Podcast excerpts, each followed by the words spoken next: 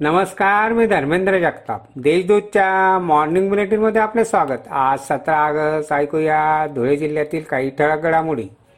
जिल्ह्याच्या सर्वांगीण विकासासोबत नागरिकांचे जीवनमान उंचवण्यासाठी राज्य शासनाने एक वर्षाच्या कालावधीत जनतेच्या हितासाठी अनेक लोकाभिमुख निर्णय घेतल्याची माहिती धुळ्यात मंत्री दादा भुसे यांनी दिली. त्यांच्या हस्ते मुख्य ध्वजारोहणाचा कार्यक्रम झाला. त्यावेळी श्री भुसे हे बोलत होते. शिरपूर तालुक्यातील ठाणेर शिवारात दुचाकी स्वारास वाचवण्याच्या प्रयत्नात मजुरांची वाहतूक करणारे वाहन उलटले. या अपघातात शेतात कामासाठी जाणाऱ्या बावीस महिला मजूर व चालक असे तेवीस जण जखमी झाले. जखमींना ठाणेर ग्रामीण रुग्णालयात दाखल करण्यात आले आहे. धुळे जिल्हा विधी सेवा प्राधिकरणाने जनसाहस संस्थेच्या मदतीने पीडिताला मायेचा आधार दिला.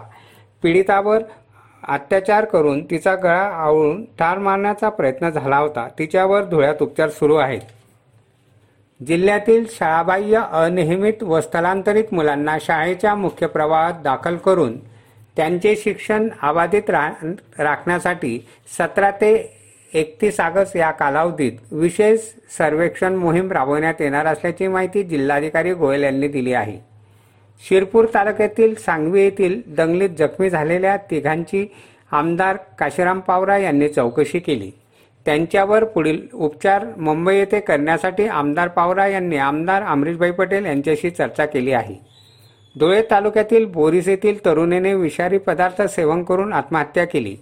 तिच्या आत्महत्येचे कारण समजू शकले नाही. तृप्ती रामकृष्ण गिरासे असे मयत तरुणीचे नाव आहे. याबाबत सोंगीर पोलीस ठाण्यात अकस्मात मृत्यूची नोंद करण्यात आली आहे. अशा आहेत आजच्या टळक घडामोडी. सविस्तर बातम्यांसाठी वाचत राहा देशदूत आणि ताज्या बातम्यांसाठी भेट द्या W W W dot Deshdoot dot com या संकेतस्थळाला. धन्यवाद.